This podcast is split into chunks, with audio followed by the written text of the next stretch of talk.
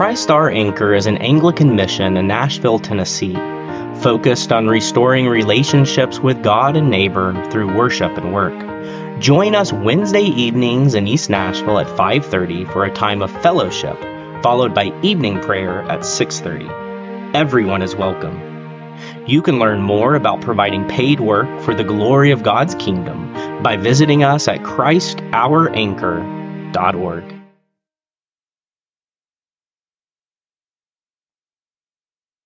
Let us pray. Let the words of my mouth and the meditation of our hearts be acceptable in thy sight, O Lord, our rock and our redeemer. Amen. So today we find ourselves in a bit of a tricky situation. Um, usually I preach on the gospel lesson, if you haven't noticed. Uh, but since we were visiting with our friends at St. Andrews on Sunday, I've already done that, and that would be very boring to preach that once again. But thankfully, uh, the church provides us with many readings, um, and St. Paul's letter to the Romans can almost preach itself. Um, with such a beautiful reading, it was tempting just to read Paul again and just leave it at that. Um, but a few things did come to my mind um, as I read the passage this morning. Uh, in my travels around town building relationships and looking for jobs and mentors, I have found many disappointments.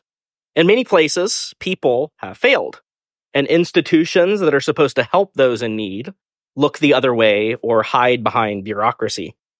Even Christians who confess a special concern for those in need look the other way or claim busyness. And it's easy to get down, to get angry, to get frustrated in this city, especially when you just need a little help or just need someone to actually listen or just need someone to give you a chance. But thankfully, in a world of disappointment, God never does. He's faithful beginning to end. He's working for us even when we don't see it. In my frustration and anger, especially over the last several months, God has delivered time and time again. When I had exhausted my resources, when everyone else had said no or ignored me, God made miracles happen. And that is the good news I want y'all to hear today. Our God is with us always. Nothing can separate us from his love. Nothing. Nothing we can do. Nothing we can say. Not a single thing. We are his children and he loves us. Full stop. So, next time you're in a dark place, Remember that it's only you who puts distance between you and God. God has never left, and he never will. He's always beside you, even in the most frustrating situations. Even when you're being ignored, he sees you. He loves you.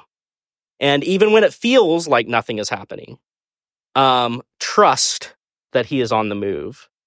He is working in his own time and in his own way trust him and stay close to his love. In a world of disappointment and frustration, he is all we truly have. Jesus is Lord, and we are his people. Nothing and no one can change that. So we can stand with our head held high as an heir of God's eternal kingdom. God loves you. You are redeemed. So we can go forth out into the dark world, full of his peace, proclaiming the good news of his life, death, and resurrection. In the name of God, the Father, the Son, and the Holy Ghost.